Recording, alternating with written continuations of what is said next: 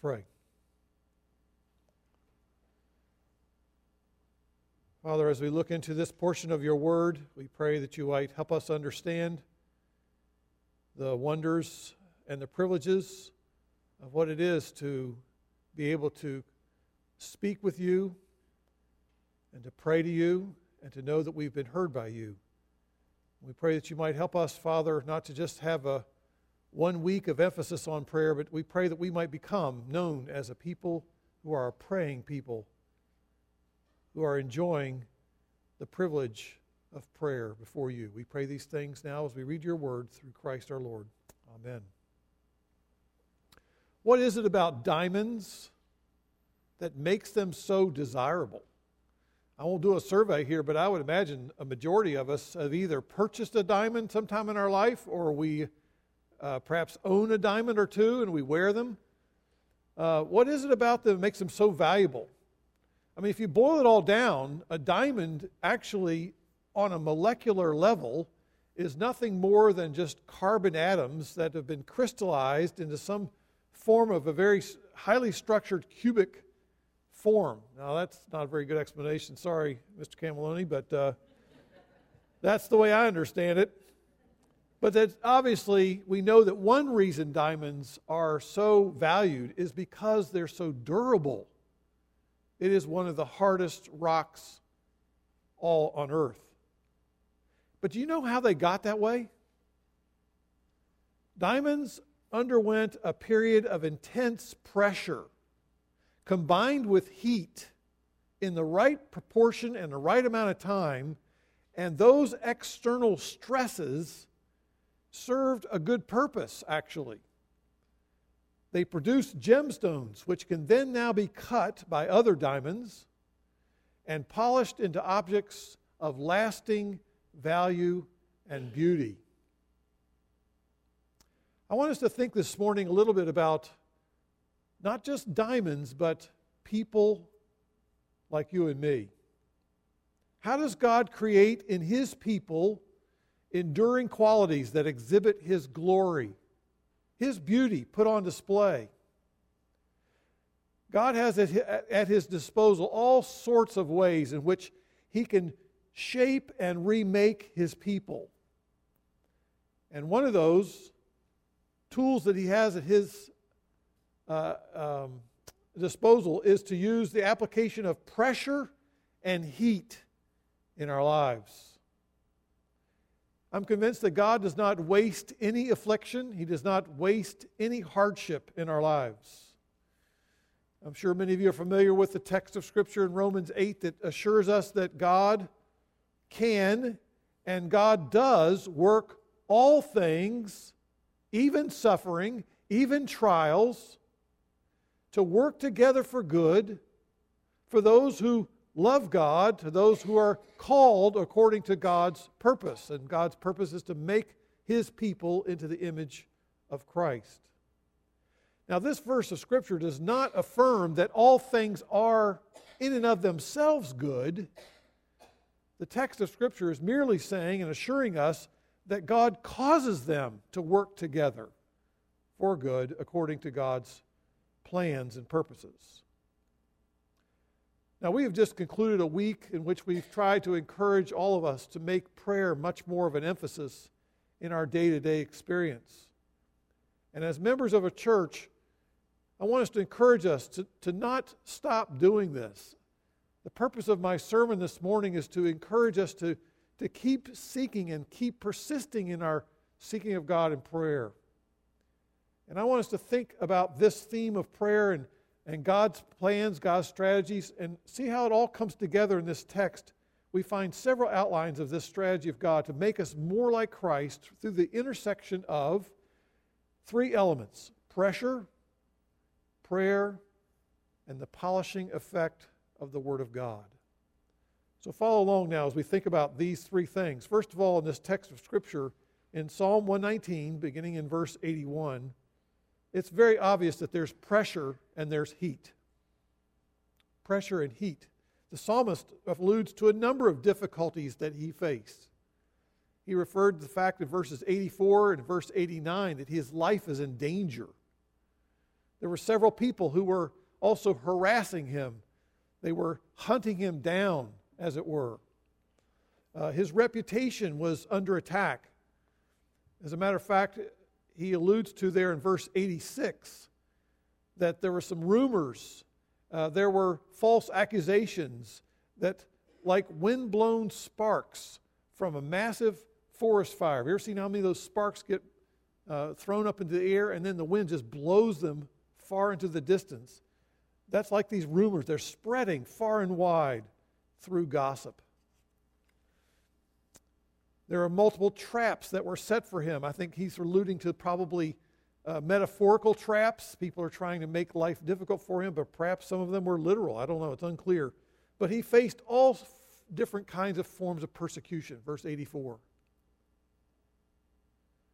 And from that, I just again observe something that you and I both probably should admit to or at least acknowledge, and I think we know, and that is that Christians and non Christians alike suffer.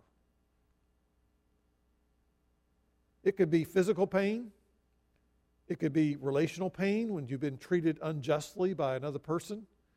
It could be oppressive pain, I call it, where a whole society or whole culture is treating you unjustly through various forms of discrimination, perhaps. But Jesus' disciples are not immune from encountering all sorts of trials, right? That's what James 1 says.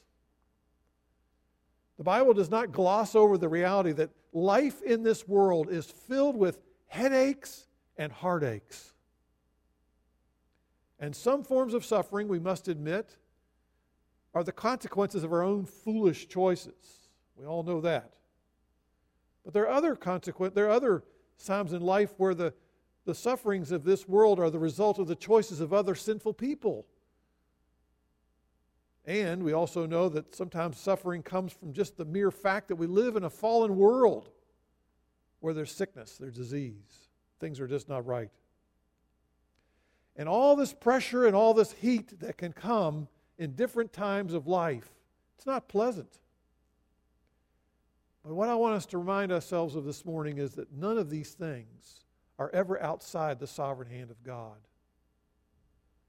God is able to use pressure, He's able to use heat and different forms of suffering to accomplish our good and His glory.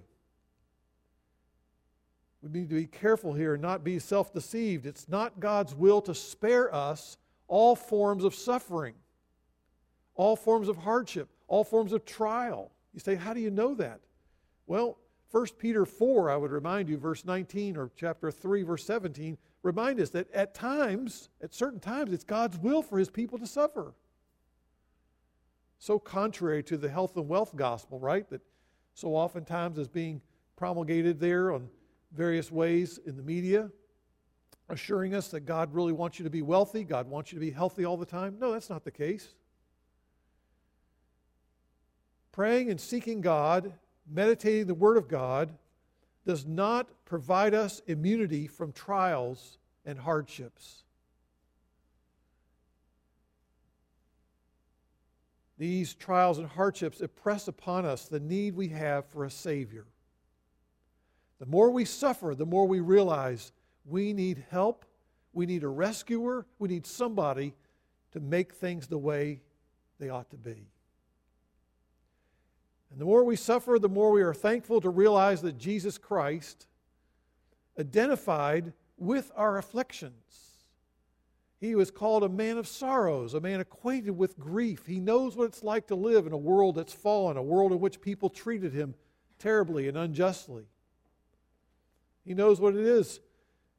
In coming here and suffering all those things, he did it for the purpose of breaking the curse of sin it is Jesus, our Redeemer, our Savior, is the one that we know is the only one who can reverse the brokenness in this fallen world. So if you look at verse 81, the psalmist starts this section by saying, I languish for your salvation. It's almost like he's so weary and he's almost ready to wear out, but he's still looking for that salvation. And indeed, the more pressure, the more heat of circumstances in our lives, I would hope that God would use it to create within us a longing for Christ's return. That we do look for a new world, we do look for a new heavens and a new earth. This is not all there is in this world. Thank God. We look for Christ to someday complete that work of redemption. And I believe that the psalmist here is acknowledging, yes, I'm looking for you to do that, Lord. May that be what God does in us, to seek Him all the more. But I want us to think, secondly, in this text, not only about the, the pressure and the, and the heat, but there's also a personal impact that's so obvious in the life of this individual who wrote this. Things went from bad for this guy to worse. This affliction that was uh, facing his life, it was something that went on and on for a period of time, and it took a toll on him. Look at verse 81. He had waited for a time for God to intervene, and his soul, after waiting and waiting and waiting, had become weary.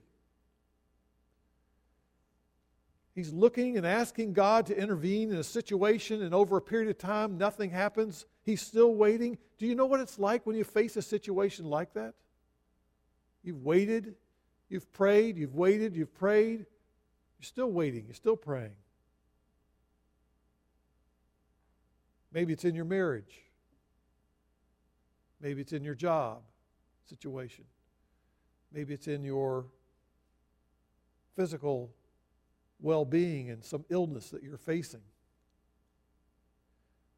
All this external pressure that persists, it definitely can impact our emotions, it impacts our sense of what's happening around us. And even after a while, you feel so weary, you, you almost feel like giving up. It not only affects that part of us, it can also affect our health. And that's what I think the psalmist alludes to. Look at verse 83. What an interesting way of describing himself. Verse 83 Though I have become like a wineskin in the smoke, I do not forget your statutes. I think what he's saying here is that his physical strength has declined. They have these storage containers. They didn't have Tupperware, they don't have glass jars or bottles like we have in the time in which this was written, they would store some of their wine in wineskins. And these leather skins would oftentimes hung, be hung from the rafters near the roof. And if they do all their cooking over an open fire, then the heat from that over a period of time would dry out these wineskins, exposure to this dry heat. And the psalmist, I think, is comparing his body to a dried out wineskin. I think the afflictions that have taken a toll on him in terms of his spirit have also taken a toll on him physically. And the stress over a long period of time can indeed affect us physically, can it? Course it can. One of the effects of stress, is, as we all know, is you, a period of time in which you lose sleep, which leads us to what? Physical exhaustion, which leads to oftentimes lowering our immunity, which means we oftentimes become sick, and one thing leads to another. But what I want to think about in, in the midst of this fellow who's having so many internal concerns and weakness, physically weak also, notice throughout the psalm what is the psalmist doing? He's not just being clever, trying to find different ways to talk about the Word of God. He is praying. Did you notice that as we read through that text? Throughout Psalm 119, he is acknowledging his joys, he's also acknowledging his concerns. He is not shutting himself off from God. He mentions his heartaches, he mentions his headaches to God. And I find it interesting that in a similar way, Jesus did the same thing in his ministry. Jesus would, throughout his ministry, had communion with his Father, talking to him in the early morning hours and throughout the days. He, he ministered his busy life. But as things got worse toward the end of his public ministry, as he began to see the plotting, the people who were, who are abandoning him, the people who turned against him, the people who, who began to insist that he be treated in an unjust way and who allowed that to go forward, isn't it interesting that Jesus, throughout that time, when he's described in these ways, as being very distressed, very troubled as he moved toward those days. He's like in the Garden of Gethsemane. He says, My soul is deeply grieved. He acknowledges in Luke 22 that he's in agony. And what does he do during that time? Throughout the period of time of those hours in which leading to his trial and his time of suffering on the cross and the moments right before that, Jesus is lifting up his heart to his Father in prayer. Even on the cross, even in his agony, even when his flesh is crying out in extreme pain, people are still mocking him, Jesus is praying to the Father. I find it amazing that if we're in a place in which we don't know how to pray and we're having a hard time praying, pull out the Psalms. Pull out your Psalms. Read them. Make them your prayers. In the Psalms, we find exclamations of praise. We find desperate pleas for mercy. We find the, the psalmist offering mournful confessions of sin to God, crying out to Him for cleansing. We find offerings of thanksgiving and gratitude, cries for help. It's all there. So in this psalm, the psalmist continues his connections and vital communion with the Father. Sometimes when our stamina dec- decreases, our communion of God will suffer also. We find ourselves pulling away from God. I know I've used this illustration before, but I go back to it again and again, thinking about what it was like years ago, about seven or eight years ago in Chile there were 33 miners working 2,000 feet below the surface. And in this mine, which was not very well designed and wasn't following all the good safety concerns that they should be following, there was a massive shifting in the rocks in that area, and this uh, collapse of the ceiling of this mine took place. They said it was about the size of the Empire State Building that kind of massive amount of rock just moved and shifted down. And so they're trapped in there, 33 miners, in this underground cavity. No way in, no way out. And for some very long days, they had a bit of like two days' supply for about 25 people. They began to ration out that food and they're doing what they can to survive. And during that time, they hear a drilling that's going on and they bore this hole down through those 2,000 feet into this area where they think that they were going to find them. And the hole that they drilled was only four and a half inches in diameter. And when they finally saw this boring hole come through the ceiling, you talk about excited. They were banging on that drill bit as hard as they could to communicate we are down here and we're alive. And as a result of breaking through with that four and a half inch drill, they then began to descend in that tiny little hole, drinking water, food, and guess what else? A telephone line to communicate with those on the top there at the surface.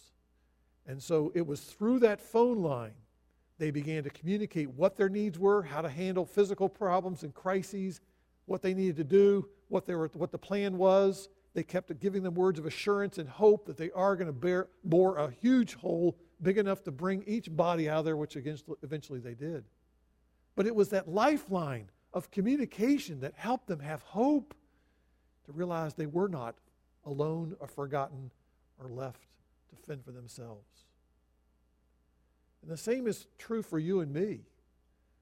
When we go through times of trials and heartaches and the pressure and the heat gets built up, Let's not forget that God is one that we can turn to, as the psalmist did. We can turn to him and talk to him about anything and everything we face. He indeed is available to us because of Jesus Christ. Well, what keeps us praying? What keeps us motivated during that time? That brings me to our third point. We find in this text that there are powerful tools for cutting and polishing. Yes, the psalmist faced discouragement and difficulties, But I find it fascinating that in the midst of those things, he not only continued to pray, asking God for help, he continued to read the Word. He continued to read the Scriptures throughout this text. That's what we find in Psalm 119 is allusions to God's law, His testimonies, His, His, um, His Word. He kept at it, even when I'm sure he didn't feel like it. Verse 87 He did not forsake the precepts of God. Let me just encourage us at this regard. If we have a habit of reading the Word, even when we don't feel like it, it's a great discipline to have. The Word of God is powerful, it's alive. It is able to penetrate deep within us into our thinking processes, into our motivations, Hebrews 4 says. And the scriptures will clarify God's ways. It will remind us of what God, how God is dealing with us, and that it's not unique, whatever situation we find ourselves. It's common to man, we learn in scriptures. And rather than being disinterested and distracted, God actually is abundantly available to help in time of need, we learn in the Word of God. It's in the Scriptures that we learn that God's ways are not our ways. And God's agenda is not our agenda.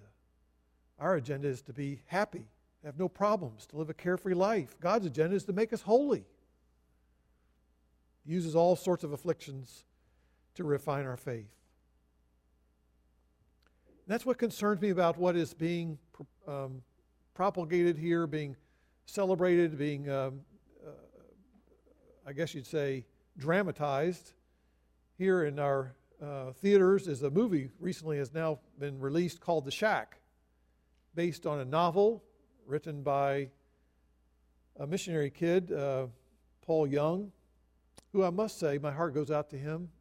Uh, he acknowledges that uh, during the years in which he grew up on the mission field that he was sexually abused, not by a member of this family. And so we never want to minimize the kind of pain and suffering this man has endured.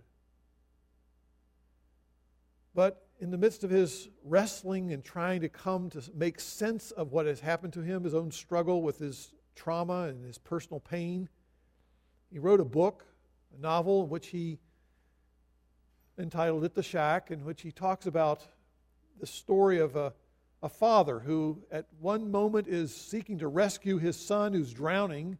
At the same moment, unbeknownst to the father, his daughter has been kidnapped.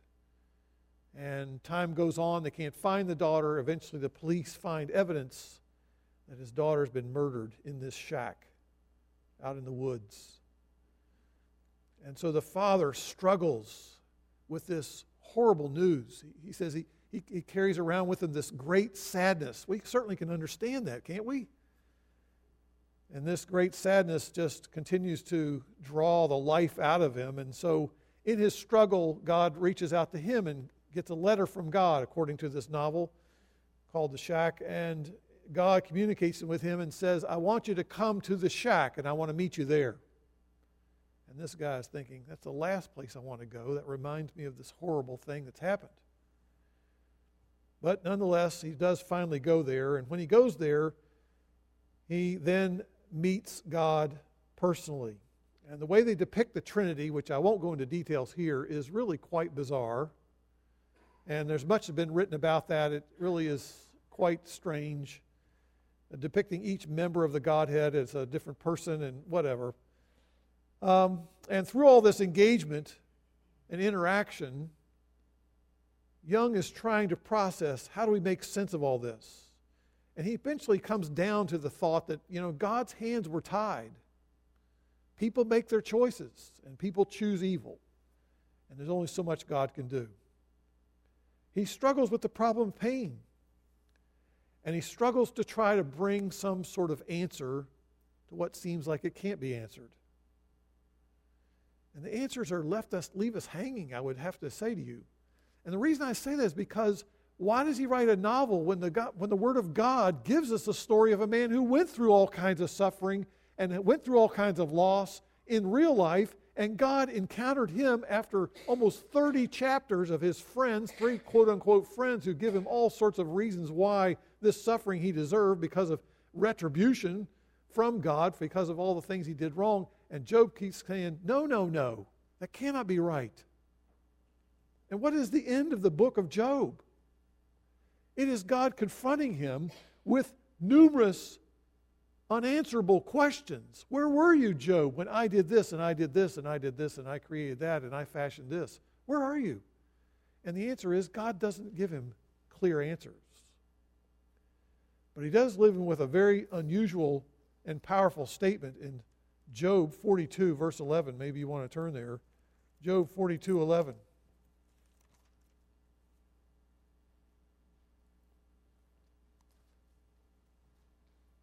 The writer of Job says, Then all of his brothers and sisters and all who had known him before came to Job and ate bread with him in his house, and they consoled him and comforted him in all the evil that the Lord had brought on him. That's a profound statement. And in the mystery of all that happens in Job, we don't understand all the whys and wherefores. We don't understand all of the explanations of how those things can take place when there is a holy and righteous and good God and why there is so much evil in the world. But we do see them converge in the cross of Christ and understand that God does accomplish His grace overcomes all these things. And through the gospel, we understand that indeed his purposes are mysterious, yes, but they're wiser than we can fathom. And that the pain in His good providence and plan will never fully answer all of our questions, but it does give us a place to look and see what happened to His own Son on that cross in order to rescue a fallen world. He Himself underwent horrible evil that He might redeem us. And here's the problem. Here's what I want to draw this to. If we go through trials, the pressure and the heat gets turned on our life, and we don't stay in the Word, then after a while we try to make sense of all of that. And people around us try to make sense of all that. And if you want to hear God speak, you don't need to go to the shack to have all the explanations. You need to go to the Word of God. It's the Word of God is God speaking to you. You say, Well, I want to hear God speak to me. Then read the Word of God aloud and you're hearing God speak to you. I'm not exaggerating. See, the psalmist persisted in reading his Bible. And what happened? His faith was strengthened. He doesn't understand everything, no. But we do have the Word of God, and we do have the Holy Spirit who illumines and help us to apply to us so that we might know God in the midst of a fallen world. And you'll notice in the end of this particular section of Psalm 119, would you notice verse 88 with me? Because he was remained in the Word, because the Word of God continued to help guide him and direct his heart, he was focused so long on his troubles, all of his hardships around him on the outside, surrounding him. But notice by reading and contemplating the Word, his perspective was broadened. His perspective was deepened to see that the need, what he really needs to pray for is verse, uh, verse, uh, verse 88 there. He realizes that God has not abandoned him. God is at work in his heart. He's using every pressure, every heat producing situation. Look at verse 71 earlier in the text. It is good for me that I was afflicted, that I may learn your statutes. That's a perspective that doesn't come naturally. It comes after we read the Word and understand how God has revealed to us His purposes and plans. And finally, he reaches the point where he wants God to work mightily to change his own heart. He prays that God would not revive him because he deserves it, but notice what he says Revive me according to your loving kindness. That word loving kindness is so rich. I can't fully translate it for you. It's the Hebrew word chesed, which you got to watch out when you say that because people around you might get a little wet.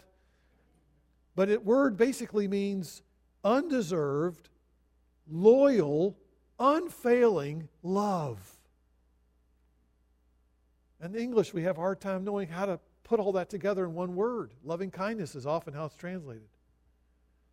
He's saying, because of your mercy, because of your undying love for me, you see me in all of my bad choices, bad reactions, you nonetheless love me. I want to ask you, based on that love, would you revive my heart? See, God can use times of affliction to teach us to admit that we have a need to know God's grace, know His mercy, know His love, know His strength, know His hope, know His truth.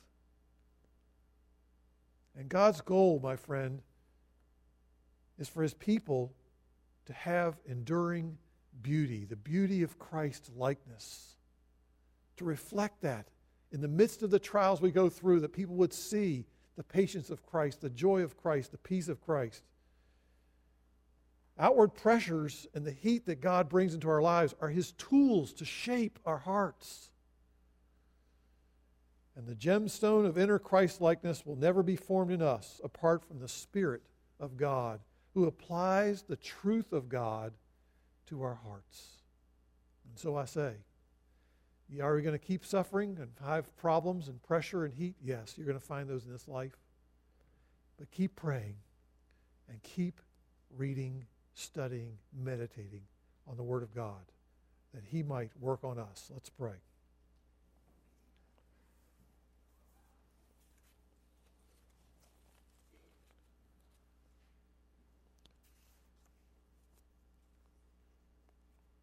I don't know where you are. I don't know what God is doing in your life, what kind of difficulties you face. But I just want to assure you that God knows exactly what He's doing, that He's sovereign and in control, and that for you and me, there's nothing wrong with asking for a relinquishing or a letting up of the pressure and the, and the heat. But there comes a time when we finally need to surrender and say, Lord, Will you revive my heart in the midst of whatever pressure and heat I'm in? And so before I pray for all of us, would you just offer your prayer to the Lord? You would ask Him to revive your heart according to His loving kindness, that you might continue to walk before Him and know Him and become more like Him.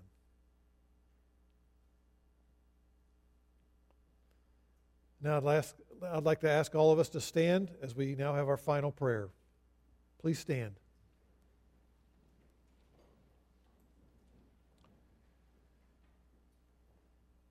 Lord, I pray for all of us today. I ask that you would fill us with the knowledge of your will, that we would understand your will, and that we may walk in a manner that is worthy of the Lord, that we might please you, Lord, in every way, that we might bear fruit in every good work, and that whatever happens, we would increase in our knowledge of you, that we might know you more and more. And Lord, I pray that you would empower us, that we might become a people who are filled with perseverance and patience and endurance and that we might joyously give thanks to you because you have qualified us to share in the inheritance of all the saints in light. Work this in us, we pray, for the glory of your name. Amen.